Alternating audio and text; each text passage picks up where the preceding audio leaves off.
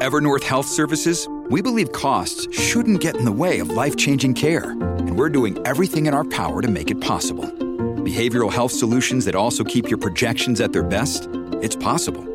Pharmacy benefits that benefit your bottom line? It's possible. Complex specialty care that cares about your ROI? It's possible. Because we're already doing it. All while saving businesses billions. That's Wonder made possible. Learn more at evernorth.com/wonder. Another day is here and you're ready for it. What to wear? Check. Breakfast, lunch and dinner? Check. Planning for what's next and how to save for it? That's where Bank of America can help. For your financial to-dos, Bank of America has experts ready to help get you closer to your goals. Get started at one of our local financial centers or 24-7 in our mobile banking app. Find a location near you at bankofamerica.com slash talk to us. What would you like the power to do? Mobile banking requires downloading the app and is only available for select devices. Message and data rates may apply. Bank of America and a member FDIC. When you need mealtime inspiration, it's worth shopping Kroger, where you'll find over 30,000 mouthwatering choices that excite your inner foodie. And no matter what tasty choice you make, you'll enjoy our everyday low prices, plus extra ways to save, like digital coupons worth over $600 each week. You can also save up to $1 off per gallon at the pump with fuel points. More savings and more inspiring flavors make shopping Kroger worth it every time. Kroger, fresh for everyone. Fuel restrictions apply. Welcome to the New Books Network. Hello, everyone, and welcome back to New Books in Medicine, a podcast channel on the New Books Network. I'm Rachel Pagones, and I'm your host for this episode. Today I'm speaking with Victor Roy about his new book, Capitalizing a Cure How Finance Controls the Price and Value of Medicines, published by the University of California Press last month, January 2023. Victor Roy is a family physician and sociologist whose research focuses on the political, political economy of access to treatment and care. He is currently a postdoctoral fellow in the National Clinician Scholars Program at Yale University. He earned his MD from Northwestern University as a Paul and Daisy Soros New American Fellow, and his PhD in sociology from the University of Cambridge as a Gates Cambridge Scholar. And I have no idea how he managed to get all that done so quickly, but he did. And Victor, welcome to the show. Thanks so much for having me.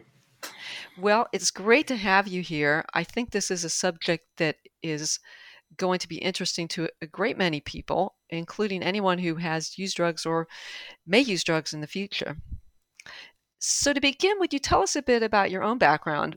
What made you decide to study both medicine and sociology? Yeah, so that combination really stems from I have to go all the way back to to the beginning. You know, my parents are from um, villages about four hours west of Calcutta in India, and my maternal grandfather it was a family physician in those villages um, for his entire life, and so I grew up in the U.S., but we would spend our summers um, and many t- many times throughout my childhood uh, with uh, my grandparents, and I'd watch him take care of patients, um, go out and do home visits. And so I always thought that the combination of kind of science and humanism that he exemplified in caring for people was a model and came to understand medicine through that example. Uh, but I think through the course of my childhood and then definitely entering into college, also saw how the structural drivers of health were really um, what shaped people's experience in terms of whether they had access to treatment or care, um, the kinds of opportunities that they had to achieve uh, health in their lives. Um, definitely. Geography was part of it, uh, depending on where you lived in the world or even within a particular area and so I got more and more interested in the social sciences. Um, and at that time, uh, many of uh, uh, my peers as well had encountered Paul Farmer, the physician anthropologist, um, and through his work, really came to understand how the social and structural determinants and drivers of health um, create inequalities. Um, in, in in his work, through understanding um, uh, access to uh, treatment for tuberculosis and HIV/AIDS, um, and really, you know, drew me to studying sociology studied political science in undergrad and then kind of decided to, to pursue sociology in, as part of my doctoral studies. Um, I think the other piece that I would say that sociology really kind of um, gave me the tools to think with was ultimately something that's often absent from discussions in health policy or public health, um, at least in, in, conventional kind of uh, circles where it's just the, the question of power, um, that the way that power shapes all the systems that people encounter um, was really, in my mind, important to interrogate, and that's part of why I decided to to study sociology. What a fascinating background! And so, did you do the medical degree first and then sociology? Yeah, so in the US, um, usually you do, if you're going to do an MD PhD, um, you do the PhD oftentimes in the middle of your medical training. So you do you about the first part of your clinical learning, uh, mostly book work, and then you do your PhD and you go back to the wards. And so it's basically how I did it. Um, I just self-styled my own MD PhD because typically PhDs are, you know, lab scientists. They work, um, you know, uh, in in more more of the biomedical sciences, and so I kind of fashioned an MD PhD in the social sciences by being able to do the PhD over in the UK. Yeah. Well, I'm sure it will inform your, or is informing your practice as a physician too. Yeah, absolutely. I mean, you see it every day, you know, trying to understand, you know, the the ways that patients show up in your clinic or in your hospital is shaped by a lot of things that are happening outside of the clinic or the hospital. Um, and then the ways in which the healthcare system itself um, can be therapeutic, but also at times um, reproduce a lot of the problems that exist outside of the hospital and the clinic are all things that I, I think about when when I'm caring for my patients and trying to figure out you know what we could be doing better for them both in that encounter at the individual level but through my scholarship and um, and research um, and, and linking with others thinking about how we can change these systems as well. Hmm. Yeah, so tell us about the book. What prompted you to write this book about the financial side of pharmaceuticals? You know, we'll we'll we'll get into the specific case. I think you know when I started off with this research, I had no idea I'd be going, you know, towards studying corporate finance or Wall Street. But I think I realized quickly sometimes research takes you in directions that you didn't expect, and that's kind of um, what makes it fascinating and interesting. Um, and in sociology, and, and definitely in studies of kind of the economy, or what some sociologists will call political economy, one of the key methods is just to follow the money. and when you follow the money, you realize, okay, the, there's this other system here uh, that's not just a business or government or a health system, but a financial system that is shaping the way all of these interactions happen and uh, and I needed to wrap my head around that and be able to interrogate that, and and in that way, I realized that actually a lot of these discussions around finance and the way the financial sector was shaping health and healthcare were kind of absent from the health policy discussions and the public health discussions. Um, and that I had an opportunity with this research to kind of bring that analysis in and hopefully create space to have new you know frames arguments uh, for a way forward. Well, so the book is about drug pricing, and you use the hepatitis C drug sofosbuvir, which is marketed by the pharm- pharmaceutical giant Gilead, as a case study. And in the book, you write that Gilead's price pricing approach triggered a crisis in treatment access and a contentious public debate over the value of new breakthroughs, landing the company on the front pages of the news media. So before we get to the pricing approach and the debate, I'm wondering why did this drug at this time cause an outcry and why did you choose sofosbuvir as your focus? Yeah, so we can start with some basics. You know, sofosbuvir is a treatment for infectious disease, hepatitis C, and at the time in 2013, 2014, at the time these drugs launch, you know, hepatitis C is a is a viral infection that affects large numbers of people all around the world. So about 70 million people, according to the WHO, um, and high, middle, and low income countries. And so imagine, you know, you've got a condition here that's an infectious disease that's transmitted through the blood, often through injecting drug use. Um, so it affects structurally kind of marginalized populations in many places.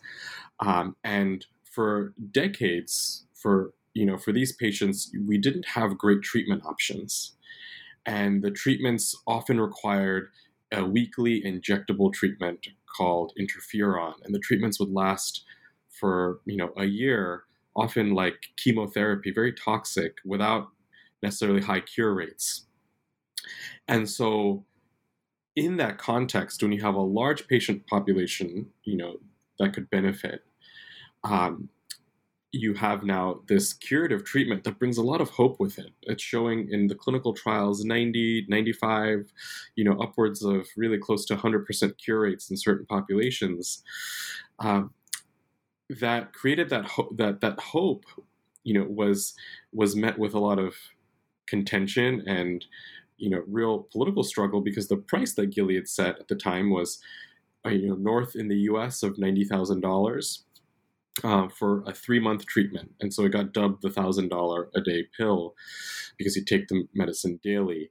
Um, and, and, what happened is that when you multiply a large potential patient population with that price point, um, you end up with a large financial and fiscal kind of uh, struggle and, and, controversy because this is uh, a decision that then health systems were forced to make is who do we treat? How do we, you know, quote unquote, contain the costs that are involved?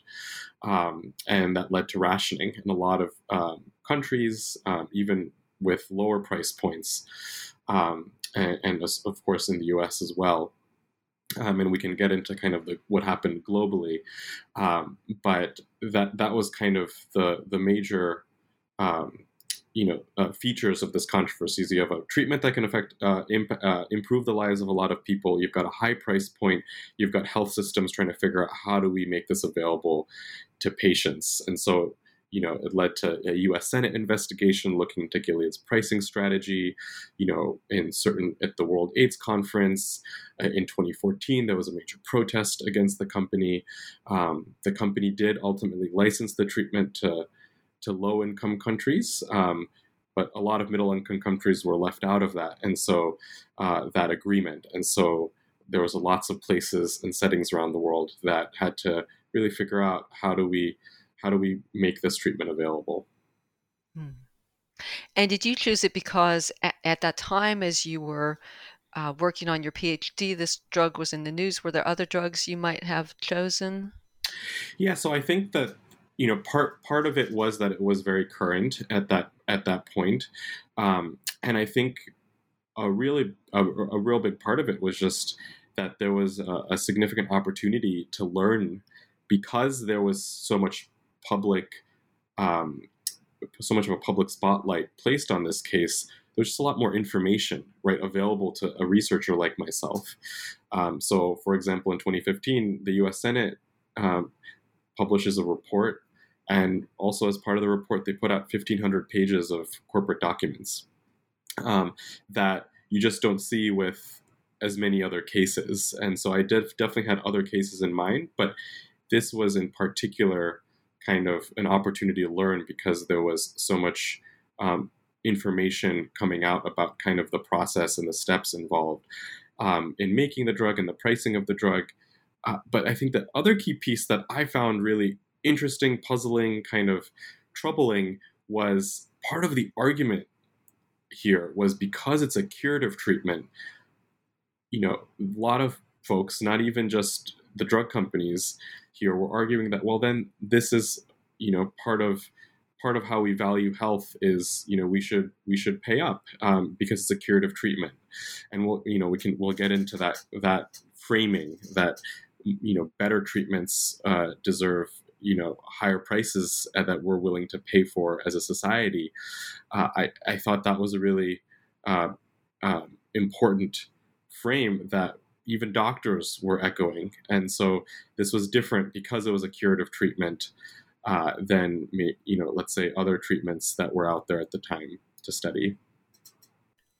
So I'd like to start with some definitions because you're looking at drug pricing from angles that we may not all be familiar with you know, we're not all familiar with finance, particularly people listening to this medicine um, channel. So, would you explain what you mean by the terms financialization and also capitalization and assets as they relate to the pharmaceutical industry? Yeah, absolutely. So, we can take each one. You know, financialization is a um, is a term that has emerged in the sociology and some of the economic literature, and what it really is um, describing is the rising power of uh, the financial sector and financial logics in, in our society. And the literature I'm most interested in look at in the book is kind of the description of how that happens in the last quarter in particular of the 20th century, where you know you see the rise of uh, banks um, and uh, other financial actors on Wall Street, uh, like hedge funds, private equity, and that these financial actors they start actually uh, accounting for a much larger share of overall profits across the economy. So they become a much bigger part of our economy when you just look at profits, even though actually they employ very few people in comparison to, let's say, the service sector or manufacturing. And what that was connected to was this idea that you know the stock market and share prices are really the way to look at you know what is valuable in the economy because these define uh, basically a, you know a company's performance and their potential for future growth. And if you can uh, organize your company around kind of delivering higher share prices and then delivering more of what you earn to the stock market through shareholders, then that will you know be the best for the economy at large. Um, and so that really then does a second thing, which you know, in addition to like the financial sector becoming a much larger part of the economy, it affects how businesses operate. Businesses like pharmaceutical companies, which we see start becoming less organized around actual production. For example, taking long-term risks on in, uh, on research and development, but more uh, more organized around how do you speculate on assets uh, in in the economy to be able to deliver quick returns. And so this whole phenomenon of quarterly capitalism, right, where you're trying to get returns in a short time frame, uh, it becomes kind of the common corporate practice. Uh, so that's what financialization is describing. It's kind of describing the way in which the financial sector rises and the way that affects uh, business strategy. We'll get into kind of this. We can get into the specifics of how that works in, in this case of pharmaceuticals and with The second idea, capitalization, you know, I use that uh, uh, this term mostly just to describe uh, a, a business strategy that all businesses use, which is how do businesses value potential investments or potential ways of using their money. Um, and part of what I describe here is that it's a very future oriented quantitative process, right? They're trying to understand how much money will I be able to make in the future by allocating my capital or money in this way. And part of the idea here is that you'd hope you, as a business, you're trying to understand and identify how you can make more money in one direction versus another uh, by making a particular decision. And so capitalization is something that you know businesses uh, uh, do in terms of you know it's it's a it's a very much part of the the strategies of any kind of organization, business organization. But part of what I argue is that actually looking at that practice tells us a lot about power, right? Because they're trying to anticipate the future, and by looking at how companies are anticipating the future, uh, tells us a lot about how they think the power relationships are, what they can kind of exploit to their advantage to be able to generate the most money in the future. Uh, and the final piece, assets, you know, part of what, part of the, the key piece here um, is that for companies, you know, in this financialized economy where they're trying to make decisions of, over their capital and how to use it um, and generate those returns in the time frame that Wall Street wants, you know, is is really what it's all about. Is it's about owning assets. Uh, and assets in this case are not, you know, even treatments that already are out in the market that are making sales and, and revenues. It's about owning intellectual property um, that is deemed to be valuable by the stock market. And uh, the reason that they're valuable is that they could have a potential future earnings stream. Um, and so being able to own and control intellectual property is really you know critical because that gives these you know financial actors and definitely the businesses that own this intellectual property uh, a claim over any potential future earnings stream, and that's what creates the underlying kind of value uh, that then folks on Wall Street, for example, like traders, can then trade on and speculate on, uh, and be able to generate returns in periods that are far shorter than it takes to, for example, develop, develop a treatment. Um, and so, in this case, the, one of the key assets is the patents over sofosbuvir um, and how that kind of travels through the R&D process. Um, and so assets are important to understand because it's, you know, again, all about the ownership and control over that future earnings stream uh, from which, you know, the owner was able to be able to accrue value. Okay, so let's get a bit into what the drug companies are doing um, in practice. So there's a common rationale given by drug companies to justify their high prices, which is that they have sunk huge sums into a risky venture and they need to be compensated in order to continue developing new and potentially life saving drugs. How does your research give the lie to that claim, and, and what does drive drug prices? Yeah, so, you know, I think we can start with the kind of, I think, uh, claims that have existed for, for a while, which is that, you know, prices correlate to what you just described, these risky sums that are spent uh, and large sums that are spent on uh, research and development. You know, in that framework, part of the argument here is that companies get, you know, um, intellectual property protections over medicines which means that they have, you know, to put it simply, monopoly rights over a given treatment so that they don't have to compete with other companies and they can charge a higher price because there is an absence of competition. The idea here is that, well, companies will then be able to recoup uh, and, and make a profit on top of what they spend on research and development. Now, this this kind of argument, you know, had lots of holes in it, but kind of uh, could hold together in an environment where one firm kind of makes the long-term investments, the research and development uh, investments over a long period of time, and, and does the 10-year, 15-year kind of process to bring a treatment from you know science all the way to patients. But part of what I describe is that that actually isn't how it works. Um, what what really drives um, the entire process now is you have a bunch of different financial actors that uh, are involved. Uh, venture capitalists, for example, you've got the stock market. You get you have the big pharmaceutical companies at the end of the process, um, who all have kind of a financial stake in this process, and no one actor here is actually doing the you know research and development costs and investments over the whole period of time. And part of how they're able to, you know, generate um, their um, their earnings, their um, revenues, is basically by trading on the value of the ownership and control of what I just described, their potential assets, which is intellectual property, and that's all connected to this idea that one day health systems in the future will pay more for a better treatment. And if that premise can hold, you know, steady, then that drives a whole circulation of capital.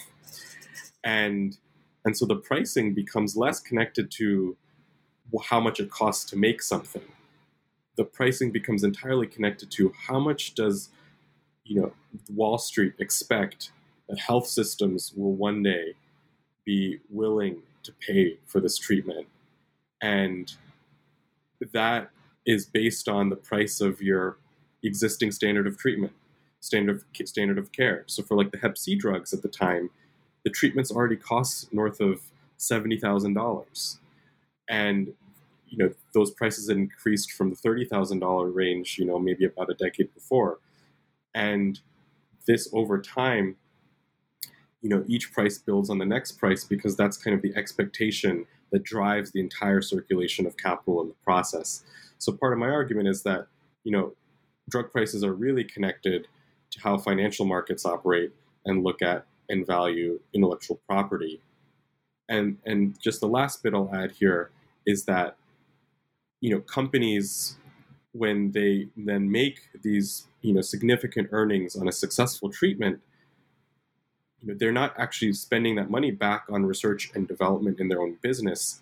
For example gilead made over you know 45 billion dollars on these treatments in the first 3 years and most of that money goes right back into the stock market by either paying dividends to shareholders or actually just buying their own stocks. And so that was something like over $30 billion went for that purpose, uh, which pales in comparison to what they spent on research and development in that same period. And so that disconnect of what, what happens kind of uh, crystallizes this whole concept, which is that prices are all about what the stock market demands and don't really have as much of a, a connection to that actual research and development and that uh, labor involved in making something. So I think you've you've kind of touched on this with the the share buybacks and the existing drug prices, but I, I was struck by a quote you used from the sociologist Jens Beckert, and he says capitalist competition is essentially a battle to establish and alter expectations.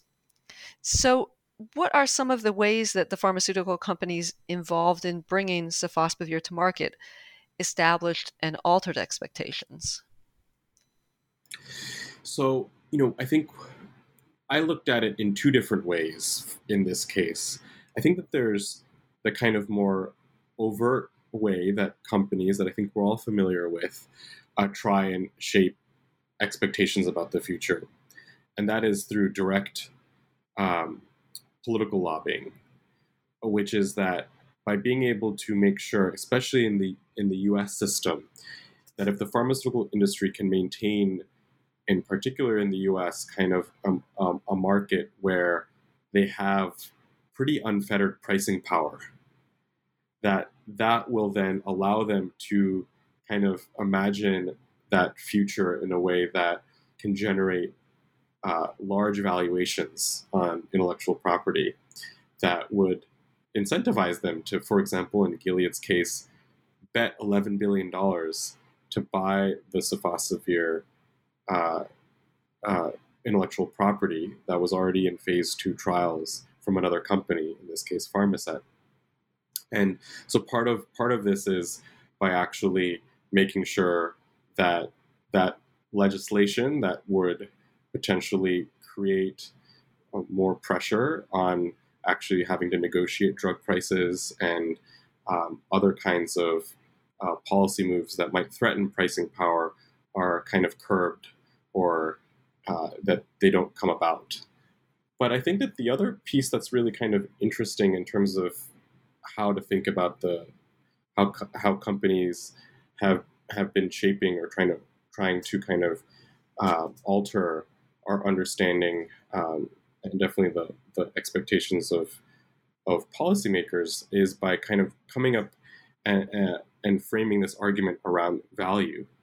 And so part of the argument here that we can I can get into further is that we have to actually come up with a, conception where it's also about a conception of value, which is also about trying to save society money in the future by paying upfront costs for a treatment. Let's say, in this case, a curative treatment for hepatitis C. And that kind of shaping of that future expectation of well if we can buy this now you can save money in the future. That also was part of uh, shaping the way that entire policy debates were playing out. Uh, and part of what i argue is that that is less of an overt kind of political lobbying that that's actually something that they work more with academia health policy experts um, and other kind of actors even patient groups to uh, make it uh, more reasonable and even commonsensical for us to kind of view uh, prices in a particular way. So I think there's the overt ways, but the, there's other ways that other strategies that are used to kind of shape expectations about drug pricing. Hmm. So, are those groups, academia and and patient advocate groups, et cetera, are they being sort of hoodwinked? I think that they're, you know, I think that's a complicated uh, answer in that there there is a part of it that uh, the way the current system is set up, right? If you don't challenge any of the underlying premises of the current system, then they're able to, um, you know, it, it, it, it makes sense for the those groups to say, well, I want my treatment. Like for example, for hepatitis C patients, or you can take any particular patient group to say, I want health systems to pay for the value of this treatment, and not to restrict access. And in, in a way, that kind of plays into the industry strategy because it places pressure, uh, the accountability not on pharmaceutical companies to lower prices or even government officials to lower prices, uh, but for, for, for health systems to pay up. Um, and so I think in, in a way, you know, there there's a bigger conversation about is this the way we want to be designing the whole system where actually everybody's debating about you know what is the upward bound of what human life is worth um, and that's kind of how the entire uh, process here is kind of now organized. Um, and i think that's part of what i'm trying to challenge you know in terms of you know is this is this the best way to be able to do things?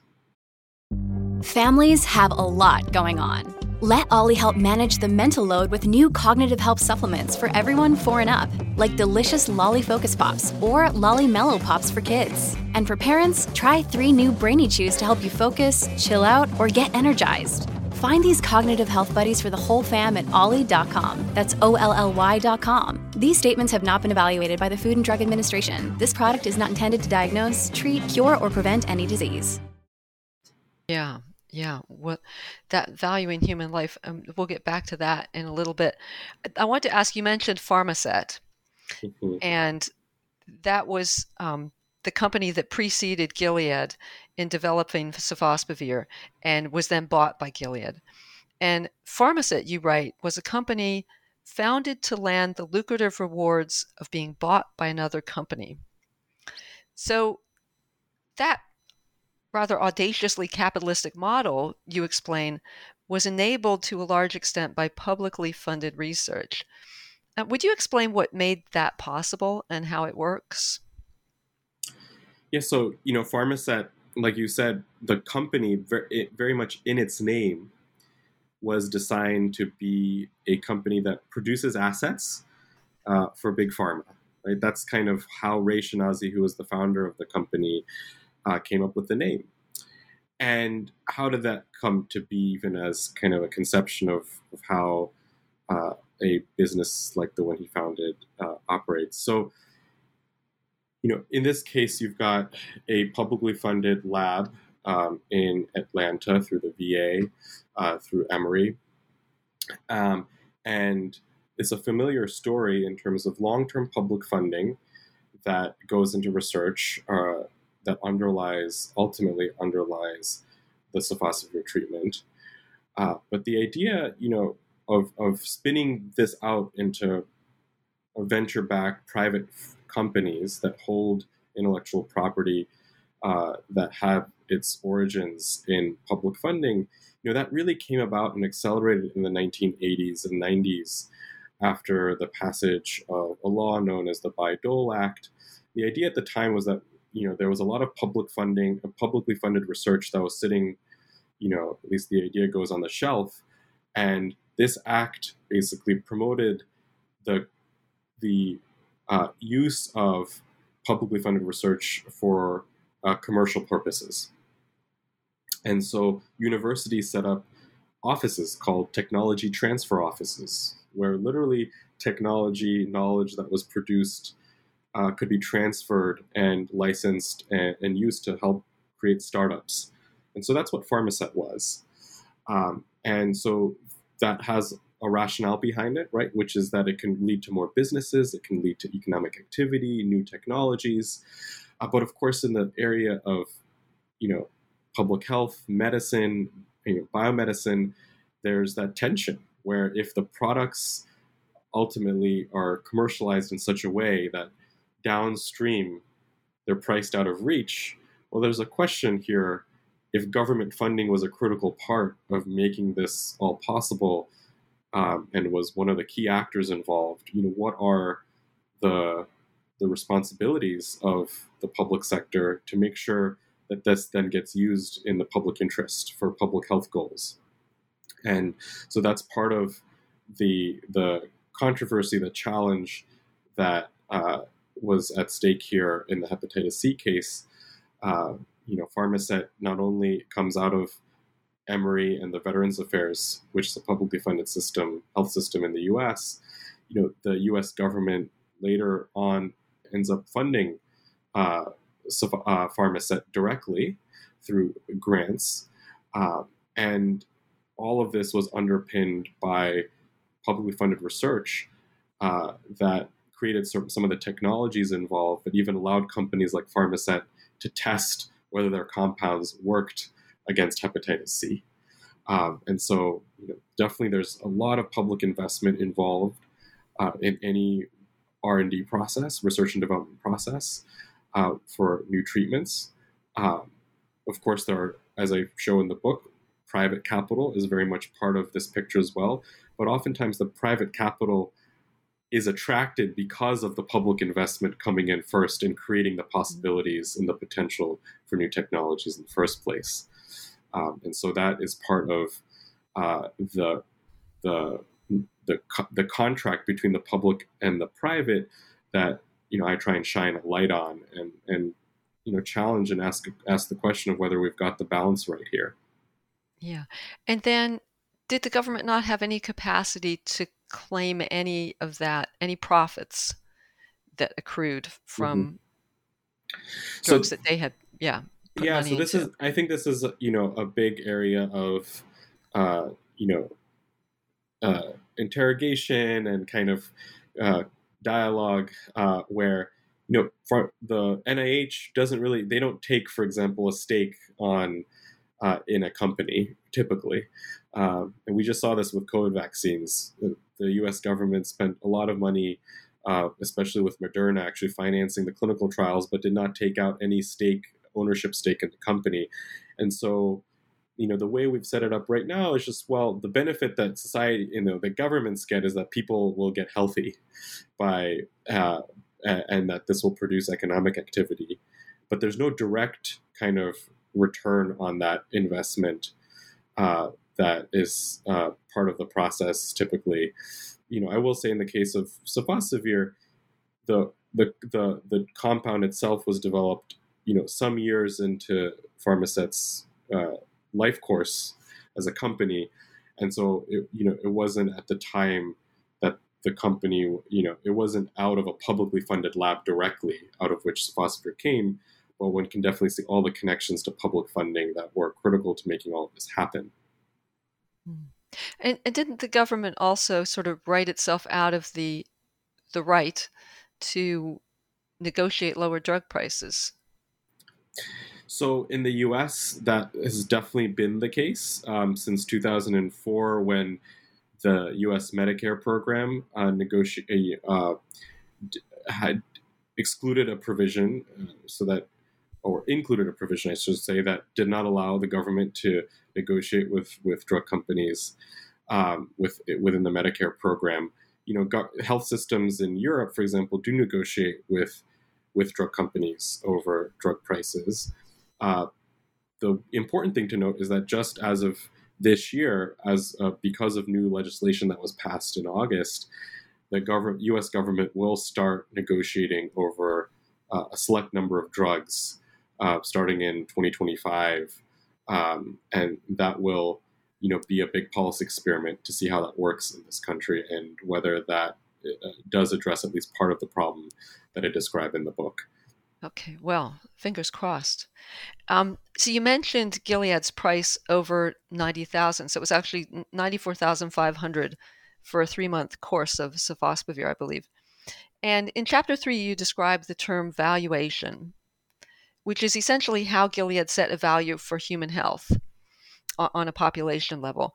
And I was dismayed to find that, among other things, the company hired a healthcare consulting group called IMS to sort of gauge the upper limits of what they could charge. And IMS's research included preparing a so called heat map of pushback that Gilead might get from patient activist groups or Congress in response to different price points that they might set. And they wanted to see how far they could go, really, without getting too much flack. So, my question to you is how has this sort of cynical tactic come to be represented as a reasonable way to value human health? Yes. So, you know, I think value ends up being a big part of uh, what I uh, try and unpack in the book. You know, and in, in what you just described here is ultimately value, at least the way it's defined and, and conceived of um, in this scenario, is it's all about what is society willing to pay for health, and and really for a revenue maximizing business, it's all about testing the upper limits of what society is willing to pay. The price uh, is, you know, connected to that basic calculation, and, and we see that played out by, you know, through the tactics that that you just described that I document in chapter three. It, you know, just to go back to the earlier question, you know, here's where we see it very clearly. It has nothing to do with kind of the division of labor in the innovation process, you know, what it costs to do to, to actually, you know, uh, to actually make a new treatment. Um, and I think this is really challenging in that, uh, you know, when you have health, you know, typically for patients, for health systems, there's what is thought about in economics as kind of an inelastic demand, right? If you're sick, uh, you know, it, it really, you as definitely as an individual, you're going to pay quite a bit. But even as, you know, as a health system, you're going to want to pay quite a bit to be able to secure health for somebody in your, in your, in your jurisdiction. Um, or as an individual, if you were the one paying, you'd, you'd pay quite a bit because health is so basic and fundamental, right? And so that's kind of the moral crisis at the heart of all of this, which is that if if you have something like health um, that is so valuable to people. Um, and then you have drug companies saying that actually we've got treatments that are really highly effective. And, you know, as a society, since you value health so much, you should be willing to pay this much, right? Um, and of course, this whole construction uh, doesn't work on a very pragmatic level in that health systems have to figure out what they're spending their money on. Um, and and so this leads to the whole you know sets of controversies that cascade throughout throughout the book, but in particular in chapter three. Now, how this becomes kind of a commonsensical way uh, to look at this is simply the fact that you know we as uh, uh, as a as a society, uh, as health systems, we should be you know, willing to pay more for a better treatment. It's kind of the basic, you know, basic conception, and and pay more for a better treatment over a worse one, and that's if if we don't do that, then that whole circulation of capital that I described doesn't happen, and we don't get better treatment, and that becomes something that, for example, like doctors will end up actually adopting that logic, right? So you'll go to conferences and you'll hear, you know, this construction. Well, you know, the cancer doctors, they're able to treat their patients with tr- drugs that are well over $100,000 and they only extend life by like a year, maybe six months. I've got this treatment over here. It also costs $100,000, but it's curing patient of the disease, right? Um, and so, shouldn't my treatment, since it delivers this value, be rewarded and be, you know, shouldn't health systems pay up so that my patients can get access? So then you've kind of brought it's a very powerful frame, and makes the whole idea of high prices for better treatments kind of very commonsensical. It's something that, that gets adopted and taken up in the health policy debates. Hmm. Well, I think at one point in the book you mentioned how much cost society can bear, which sounds like you know how much society can bear or the payers can bear without collapsing. And it seems like when it comes to healthcare in America, that the healthcare systems are always in danger of collapsing, or you know people aren't able to access the drugs that they need because their insurer won't pay for it because it's too expensive, or Medicare can't afford to pay it. So, I mean, it's it just seems like the drug companies are, are pushing those limits. You know, if you go beyond what people can bear, what society can bear, haven't haven't you missed the point somewhere about improving health?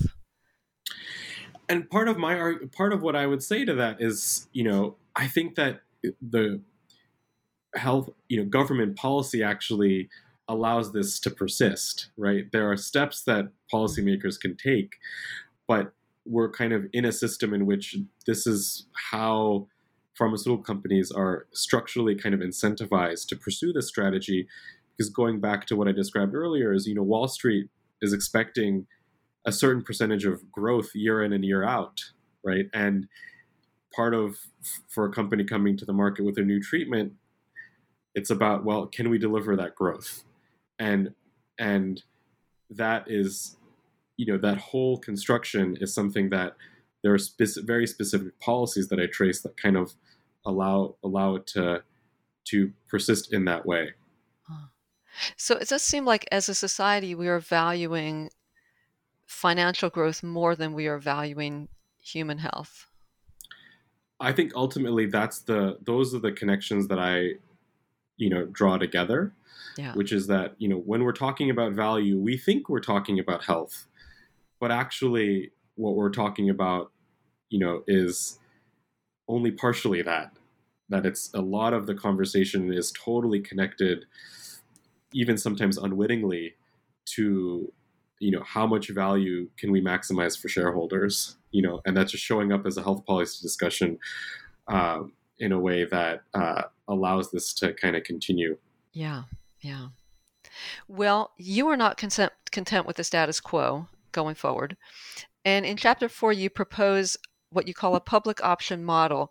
And you say this would position the government to take a full cycle approach to developing drugs, including financing those very expensive clinical trials, and ensure they are sold at a price closer to their manufacturing cost. I'm wondering how possible do you think this scenario is, and what would it take us to get there?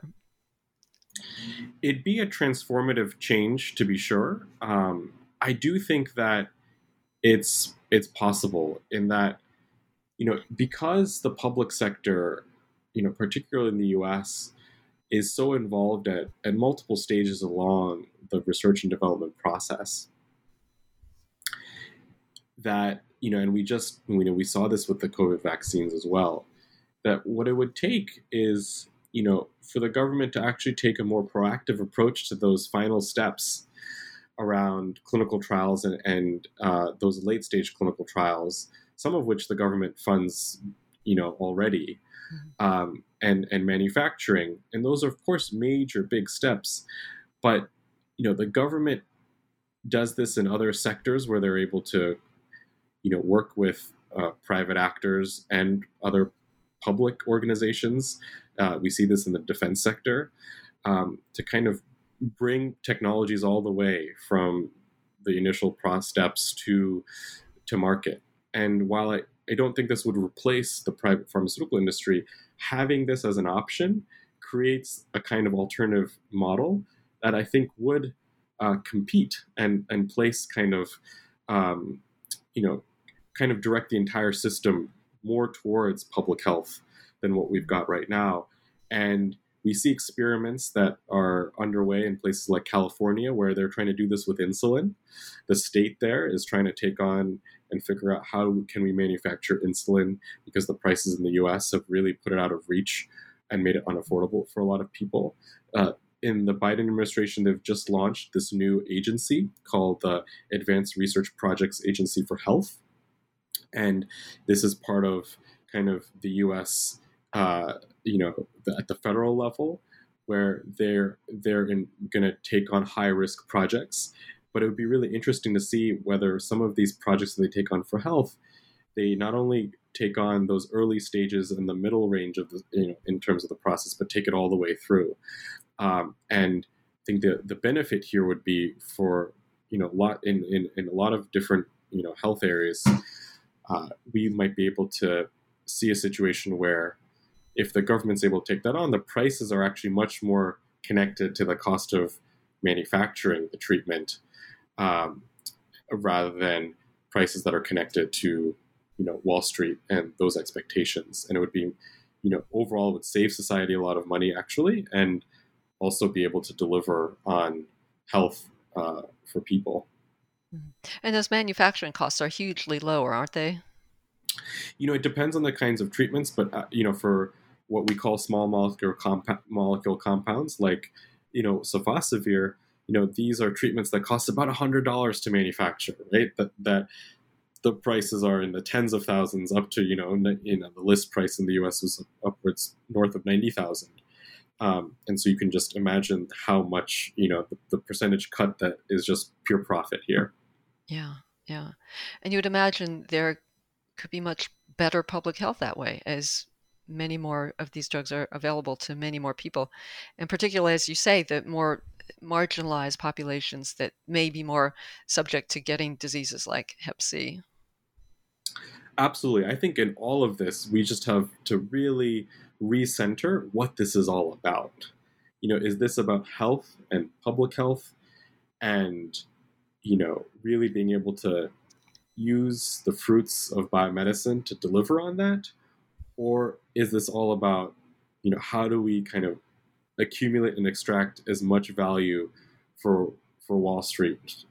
And I think this this book tries to, you know, use this one case to look at how all of this unfolds and the kind of choices we have to make um, to be able to choose one direction over another uh, in the future. Well, you've given me hope here, Victor, and I'm glad you did because after reading the book, you know, some of it was kind of cynical. What, not not you, not the book, but what goes on. So um, I'm glad that you really describe some hopeful, hopefully events. Uh, I want to remind everyone the book is called Capitalizing a Cure How Finance Controls the Price and Value of Medicines. Uh, it's really an eye opener great to read. And Victor, thank you so much for speaking with us today. It's been fascinating. Thanks so much, Rachel. It was great to be on, and the book is available open access. So I'll, you know, encourage folks to check it out, even if you don't want to pay for the paperback. Fantastic.